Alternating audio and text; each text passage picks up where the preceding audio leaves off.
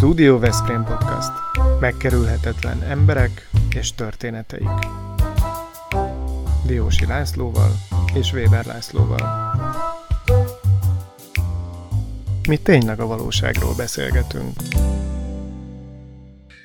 Kedves nézőink és hallgatóink, a közelmúltban indult útjára podcastunk úttörő vállalkozása a száz szóban Veszprém pályázat. Bárki megfogalmazhatja száz szóban az érzéseit, emlékeit, leírhatja a sztoriait, mely a városhoz kapcsolódik.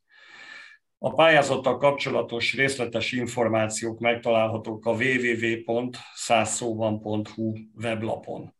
Egy neves zsűrit kértünk fel, hogy minősítsék a beküldött novellákat. A legjobbak szerzői beírhatják magukat Veszprém történetébe, és a halhatatlanság mellé még pénzdíj is jár. Kérjük, hogy csatlakozzanak, csatlakozzatok a Száz Szóban Veszprém Facebook nyilvános csoportjához, Insta vagy TikTok oldalához, ahol folyamatosan információkat adunk a pályázattal kapcsolatban. Mai beszélgető partnerünk pedig dr. Pulai Judit, belgyógyász, reumatológus főorvos. Szervusz, szeretettel köszöntünk a műsorban. Szervusz, sziasztok, tisztelettel köszöntök minden hallgatót. És akkor csapjunk bele a dolgok közepébe. Azt szeretném tudni, hogyha valaki a tanulmányai után eljut az Egyesült Államokban, és ott eltölt tíz kemény évet, akkor mi inspirálja arra, hogy sarkon forduljon és hazajöjjön Magyarországra? Olyan jó itthon az élet? Hát ez igen, csak immediate stressz kezdés volt, bár ismerlek most már régóta, úgyhogy nem volt ez meglepő. Tehát érdemben azt kell tudni rólam, hogy tényleg 92-ben végeztem a Pécsi Orvosi Egyetemen, utána egy évet töltöttem a Balatonfüredi Állami Kórházban, ahol a főnökömnek nagyon-nagyon nagy missziója volt az, hogy a fiatalok kikerüljenek külföldre, külföldi tapasztalatot szerezzenek, és jöjjenek vissza. Csak úgy alakult, hogy nem két év múlva sikerült visszajönni, hanem tíz év után. Tehát ehhez az is kellett természetesen, hogy ez a 90-es évek közepéről beszélünk, nagyon nagy egészségügyi reform készült, de nem valósult meg. Aztán úgy döntöttünk a férjemmel, hogy ott kint maradunk, és megpróbáljuk megcsinálni a reumatológia, illetve belgyógyászat szakvizsgát, ami sikerült is, és akkor eljött az idő arra, hogy döntsünk, hogy hogyan tovább. Addigra már megszületett a két kisgyerek, az egyik kettő, a másik négy éves volt, amikor hazajöttünk, tehát igazán a családi segítség, illetve a gyökerek feltérképezése volt az, ami, ami minket visszahozott elsősorban. Többek között volt egy olyan szerződés is, egy ilyen gentleman's agreement, hogy a kinti szerzett tapasztalatokat hazahozzuk. Tehát így volt benne kihívás, volt benne család, tehát több faktor volt az, ami ahhoz vezetett, hogy hazatérjünk. Mhm. Természetesen itthon azért szép az élet, és itthon sosem éreztük azt, hogy kívülállóak lennénk, ami azért ott kint ez egy más életérzés, hogy te ö, ott ö, mégiscsak külföldinek számítasz, akármennyi időt töltesz el. Judit, és az minek köszönhető, hogy PHD doktor is vagy, ami valamiféleképpen azt az utat nyitja meg, hogy kutatással, az oktatással, tudományjal foglalkozó e, emberré válj. Ha ezt megismerteted velünk, hogy ez az aspektusa hogyan, hogyan jelenik meg a te pályádnak? Igen, tehát, hogy annak idején, amikor én Balatonfüreden kezdtem el dolgozni a korányi professzor úr kezei alatt, akkor ugye ezt ő kezdte el igazániból ezt a ezt a magot elvetni, hogy igenis fontos az, hogy már mindjárt a kutató padon, tehát illetve a bencsen megtanuljuk azt, hogy hogyan is alakulnak azok az élettani folyamatok, ami a későbbiekben fontos lehet, tehát gyógyszerfejlesztésekhez, a különböző betegségek megértéséhez, genetikai hátteréhez szükséges, tehát azok az információk, molekulárbiológiai technikák, eszközök, tehát ez, ez mind-mind az ő érdeme volt tulajdonképpen, hogy ezt így a kíváncsiságot elültette, és ez nekem nagyon nagy szerencsém volt, mert a négy év kutatói tapasztalat, ami a Washington Egyetemen St. Louisban történt, tehát olyan tényleg olyan diagnosztikai eszközöket használtam már akkor, amit később Magyarországon csak 15-20 év múlva, hm. és mindaz a tapasztalat, amit én ott a kutató laboratóriumban szereztem, tehát az a négy év Szent Louis, illetve a Csikágóban elvégzett hat év során összegyűlt olyan sok egyéni ötlet, illetve kutatási eredmény, amit utána én itthon kandidátusi értekezés formájában, vagy PHD védés formájában tulajdonképpen meg tudtam szerezni, el, el tudtam érni, és hogy így vezetett azt, tehát az a tíz év alatt azért kőkeményen volt egy 7-8 év kutatói tevékenység is, mind a mellett, amíg én a belgyászat, illetve a reumatológiai szakvizsgát megszereztem. Nyilván ez a képzés része volt, ez egy egyetemi központ volt, ahol elvárás volt az is, hogy kutatást is végezzünk, uh-huh. úgyhogy nekem ez így pont passzolt, és itthon, itthon akkor szigorlatot kellett tenni, illetve megvédeni a PHD értekezést. Uh-huh. Mondd el azt nekünk, légy szíves, hogy aki PHD-val rendelkezik orvosként, annak a többiek előtt nagyobb a respektje, mert nem hiszem, hogy egyébként a, a, a betegek előtt ennek van különösebb jelentősége, talán a 90%-uk nem is tudja, hogy most mi a különbség egy orvosdoktori címfokozat és egy PHD között, vagy hogy ez a kettő, ez hogyan jár együtt.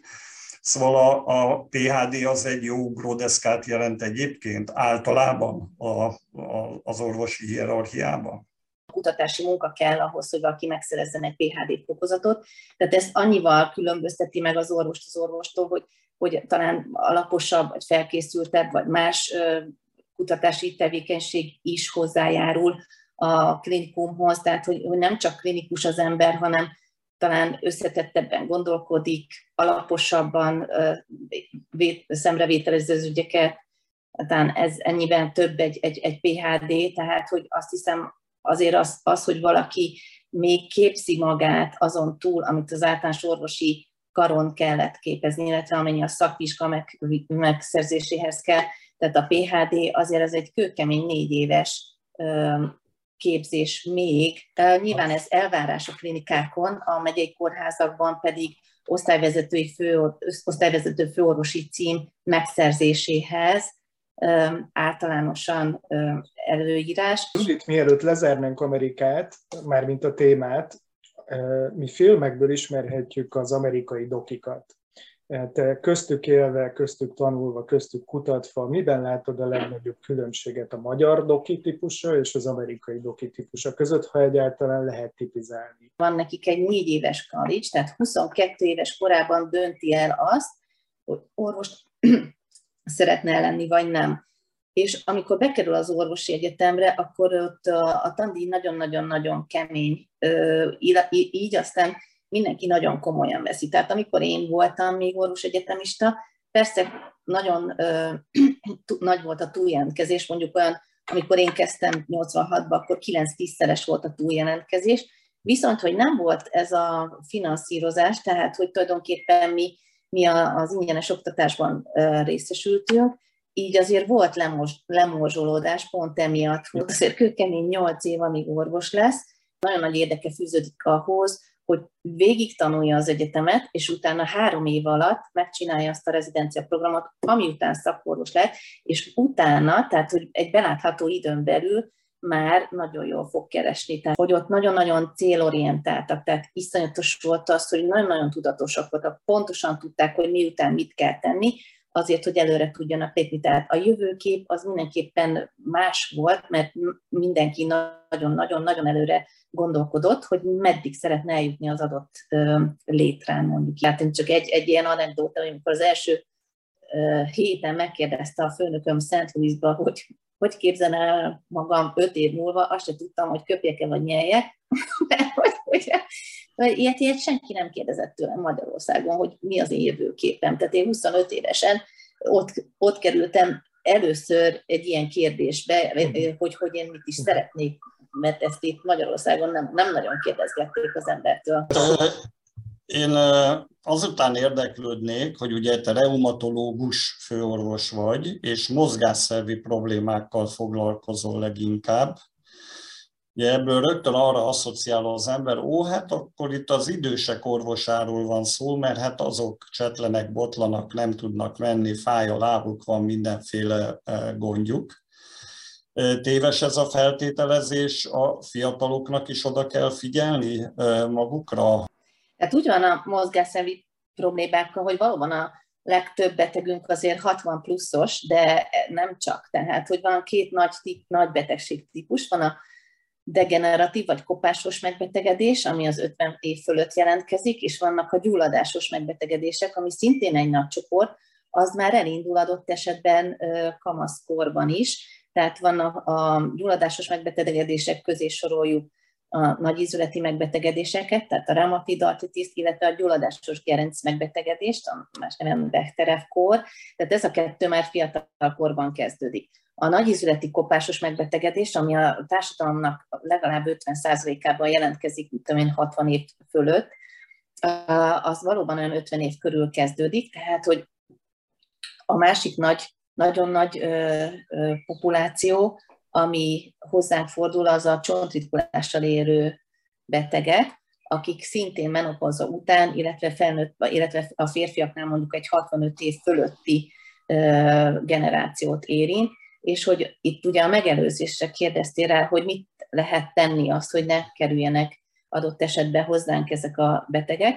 Hát nyilvánvalóan a, a, a csontritkulásnál oda kell figyelni már a kamaszkorban, de még lehet, hogy előtte is, hogy a csúcs csont tömeget, amit a 30 éves korunkra érünk el, hogy az megfelelően kialakuljon. Ezt úgy lehet leginkább elérni, hogy az ember nagyon sokat mozog. Tehát az, hogy, hogy a gravitáció ellen, tehát hogyha szögdécselünk, vagy a flabeloszon vagyunk, vagy sokat sétálunk, vagy futunk, vagy mozgunk, vagy kertészkedünk, tehát ez mind-mind a, a csont ásványi anyag tartalmat növeli hosszú távon, de ugyanezt a célt szolgálja, hogyha mondjuk a gyerekként az ember sokat fát mászik, tehát az az egyensúlyérzéket is fejleszti, tehát hogy mind-mind az, ami az egyensúlyot fejleszti, illetve a csont ásványanyag tartalmat növeli azáltal, hogy állandóan mozgunk, és a fizikai aktivitás miatt a csont tartalom növekszik. Tehát, hogy amit mondasz, hogy a csontlukást mivel lehet megelőzni, hát többek közt ezzel az állandó mozgásban nevéssel,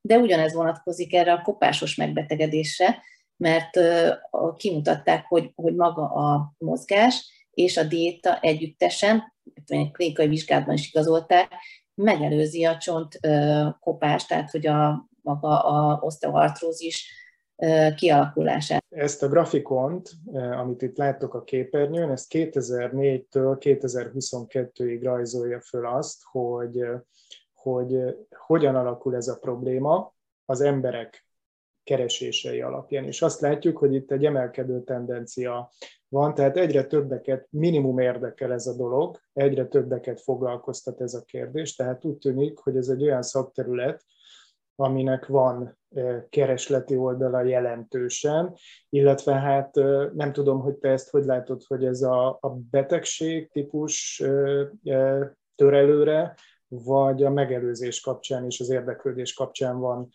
egyre érdeklődő kíváncsiság vagy kereslet. Most jönnek már a porcpótlók, illetve porcépítő, kollagén, hialuronsav készítmények, tehát hogy talán emiatt is most emelkedik ez a kereső, de nyilván bővült a terápiás paletta, és egyre többet tudtunk meg most már a, a mechanizmusról, tehát hogy mi áll az, annak a hátterében, hogy ezek a betegségek kialakulnak. Tehát én így gondolom. Az elmúlt két évben a COVID rettenetesen megviselt mindenkit. Milyen lenyomata lett ennek a te szakterületeden, illetve milyen következményekkel lehetett számolni? A post-COVID-ra gondolok. Ugye egyre inkább elterjedt, hogy van az akut szak, az mondjuk az első négy hét, akkor az a szubakut szak, ami a negyedik héttől a tizenkettedik hétig tart, majd a 12. hét után vannak a post-covid, és ezt az egészet ugye, hogyha együtt nézzük, akkor a post-akut vagy long-covid, tehát mindenféle formában itt van körülöttünk a long-covid szindromások, ami mindenféle szakterületet érint, tehát a neurológián mondjuk a különböző szorongás, fáradékonyság, fülcsengés, szédülés, neuropátia, mi, miénk, tehát a mozgásszervi csoportban pedig az artralgia, tehát az izolatív fájdalmak, nagy izolatív fájdalmak, így például a váll, csípő, tért fájdalmak, illetve a másik az izomfájdalmak, tehát a különböző mialgia, tehát a mi, mi, tehát a mi mozgásszervi betegeink körében ez a kettő talán a legfontosabb vezető tünet, tehát az izomfájdalom, az izöti. De ehhez át kellett esni a Covid-on egyébként? Nem feltétlen, tehát itt ugye feltételezik, hogy, az izu, hogy, hogy nem csak akik átestek a Covid-on, hanem akiknél mondjuk a második, harmadik vakcina után is ö, tapasztaltak ilyet, tehát hogy nem, nem feltétlenül az első után van, volt egy csoport, aki az első után, de a második, harmadik, illetve a negyedik után is előjöhetnek ezek a típusú tünetek. Minden egyes alkalommal, amikor találkoztunk a COVID-dal, tehát vagy a vírusa, vagy pedig magával a vakcinával, tehát mind-mind kiválthatja ezeket a reakciókat. Tehát ugye az immunrendszert egy olyan szinten mozgósította, hogy ez egy multiszisztémás, tehát több szervrendszert is érint, tehát emiatt mindenképpen egy ilyen holisztikus kezelésre van szükség, minden szervrendszert kell figyelembe kell vegyünk, mikor ezt gyógyítjuk. Igen, ez hol kaphatjuk mi meg a Igen, kezeléseket? Igen. Mert ugye itt Veszprémben a Szófia Magánklinika a legújabb olyan magánegészségügyi intézmény, ami megnyitotta a kapuit, Tudjátok fogadni ilyen problémákkal a betegeket? Természetesen nagyon sok szakorvos van, a szakma képviselt, például gastroenterológia, endokrinológia, urológia, reumatológia, kardiológia, tehát hogy ilyen típusú betegeket is tudunk fogadni, de nem csak erre fókuszálunk, most már szeretnénk azért úgymond COVID-mentes vagy COVID mellett is elvégezni azokat a vizsgálatokat, szűrővizsgálatokat adott esetben, tehát mondjuk gastroenterológián egy, egy gasztroszkópiát, kolonoszkópiát, ami mindenképpen a, a, az eddigi megszokott kerékvágásba visszamutat, tehát hogy a, tehát a vastagbélszűrés, a gyomor rákszűrés megelőzése, tehát ez óriási felelősséggel jár. Van most Prena teszt, ami egy genetikai vizsgálat, tehát a várandós gondozást mindenképpen szeretném kiemelni, hogy ott nagyon nagy előrelépések vannak, tehát ilyen genetikai szinten is.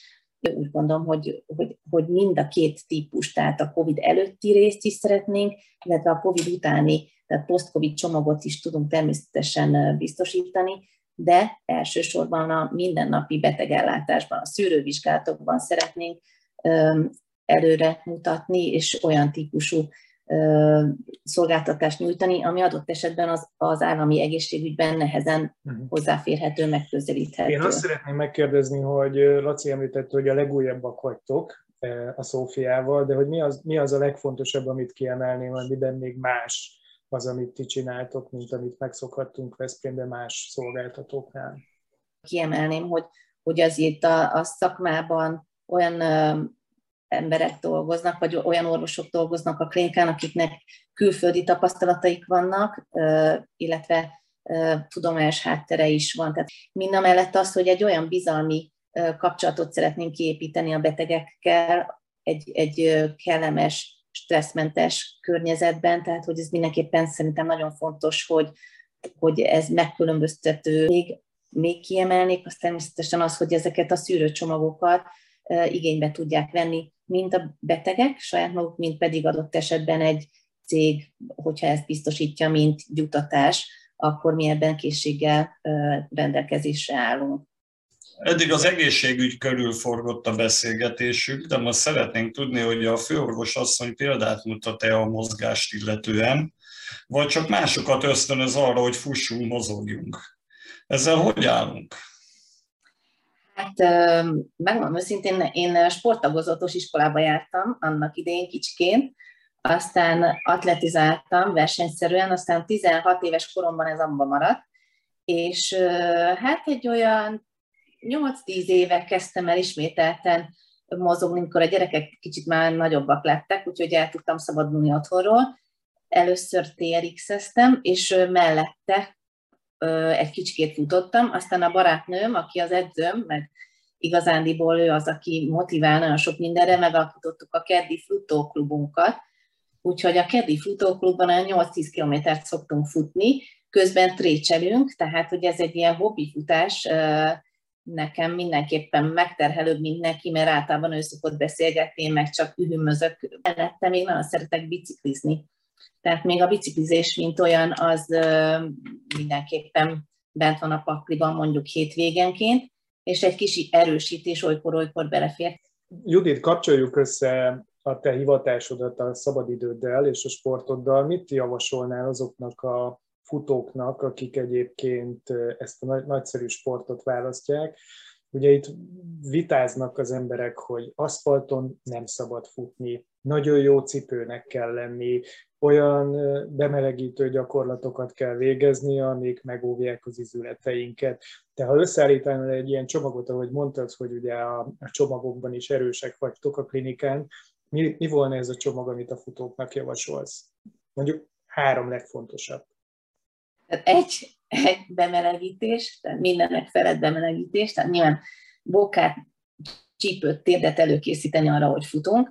A, ahogy most terep vagy, vagy beton, tehát ezt szakmailag nincs különbség, tehát hogy nem fogja jobban kikészíteni a beton, mint a terep, hogyha jó cipőt, cipőt választunk. Én minden esetre az izületvédelmemben magamnak, magam számára inkább a terepet választottam, mert úgy gondolom, hogy sokkal puhább, tehát mondjuk a gujadombon, hogyha kimegy az ember és talál egy olyan ösvényt, plusz az a hatás, amit mondjuk természet ad, az felmelő, tehát az mindenképpen megtisztít mindenféle hülye gondolattól is, tehát stresszmentesít, stresszoldásnak is jó. Én a terep mellett voksolok, és a harmadik pedig az, hogy rendszeresen, tehát hogy, hogy nem maradjon ki, mert nagyon nehéz újra kezdeni.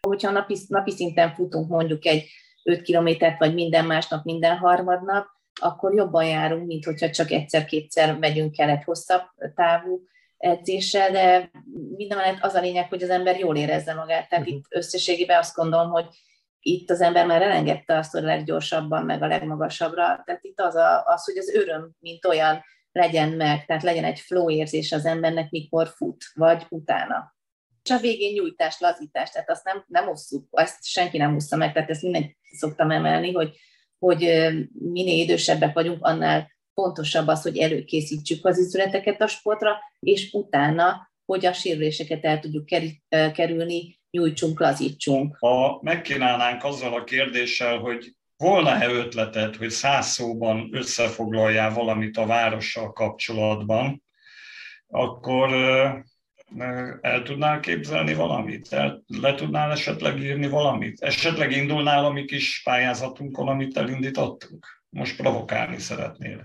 Persze, meg időt kell hozzá találni. Nyilván Mert te Veszprémi vagy, ugye? Itt Igen, élted le az életedet. Föl, tehát én minden utcát jóformán ismerek ott, ahol felnőttem, a stadion környékén, aztán éltem a Haszkóvó lakótelepen, most pedig a Kalmár tér környékén, tehát úgy összességében úgy bármelyik területét ismerem Veszprémnek, ha azt nézzük. Én nagyon szeretek itt élni, és hát természetesen az, az embernek az óvodáskori barátai is itt vannak. A barátok. Próbálok neked segíteni. Azt Igen. a 99 szót tegyük félre, azt majd később belül, belül a gondolataid közül. Most egy olyan szót kérnék én, ami, ami az első, amikor te Veszprém, Veszprémről beszélsz másoknak, vagy Veszprémre gondolsz, akkor mi az a, mi az a kifejezés, mi az a szó, ami, ami a leginkább kifejezi azt, ami benned van a várossal kapcsolatosan. Hm? Ékszerdoboz. Ez egy ékszerdoboz.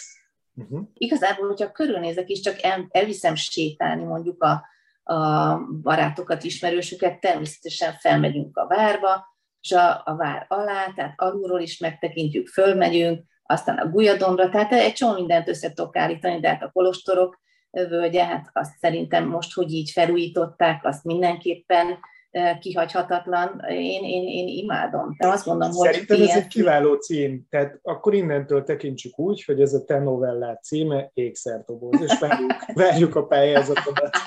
rendben, rendben. És a könyvek világához hogyan kapcsolódsz?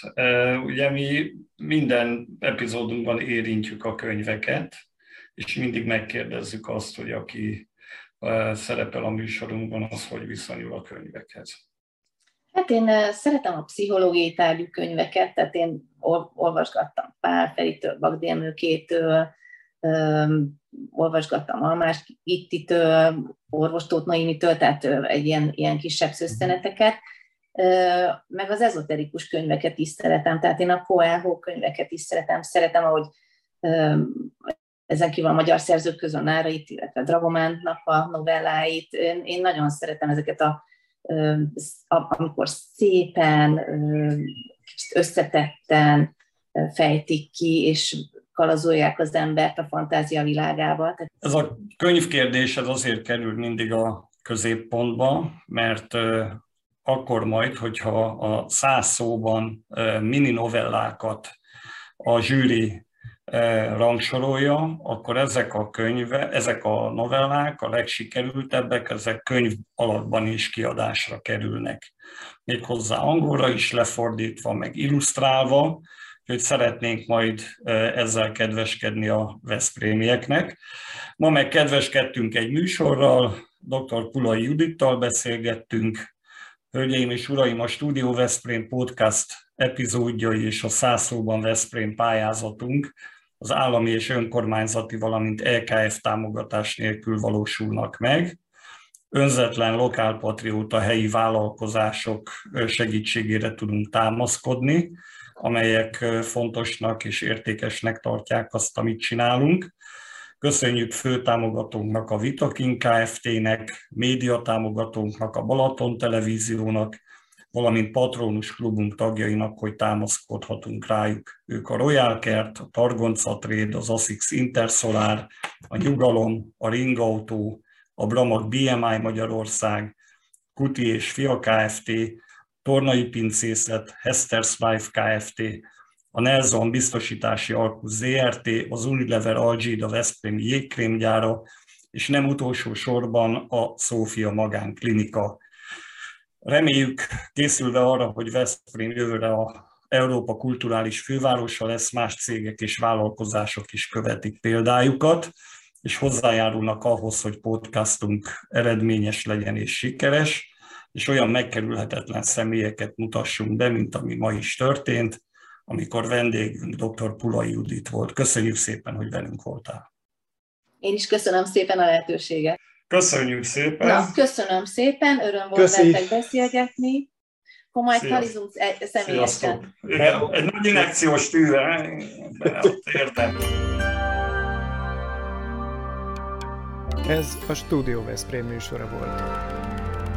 Hallgasson ránk minden pénteken!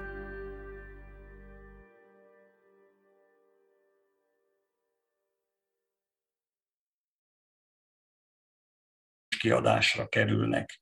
Méghozzá angolra is lefordítva, meg illusztrálva, hogy szeretnénk majd ezzel kedveskedni a Veszprémieknek.